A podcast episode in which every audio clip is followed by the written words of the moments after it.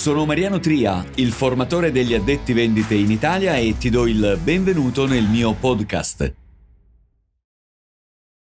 Mi accade di incontrare venditori che, per il fatto di saper svolgere bene il proprio lavoro, si convincono che ciò sia sufficiente a far accettare anche i propri punti di debolezza.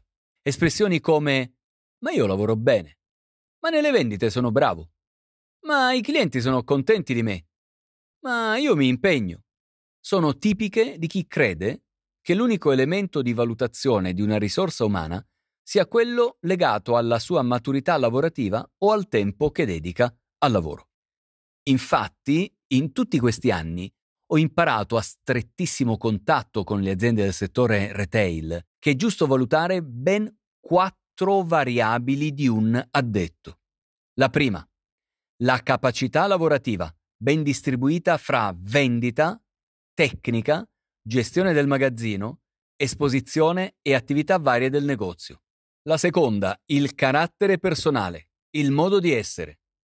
La terza, il rapporto con il team, con i colleghi. La quarta, il rapporto con la proprietà, il titolare del punto vendita o più in generale con l'azienda. Se a ogni variabile assegniamo un 25% di valore, è chiaro che si possono prevedere pesi diversi fra le quattro aree, ma per ora è importante sviluppare il concetto. Solo quando per ognuna si registra la soddisfazione piena da parte dell'azienda, quel collaboratore può essere definito perfetto. Per approfondire, segui i miei canali social Facebook, LinkedIn, YouTube e Instagram, dove pubblico diversi contenuti, articoli, video e novità sul mondo delle vendite in negozio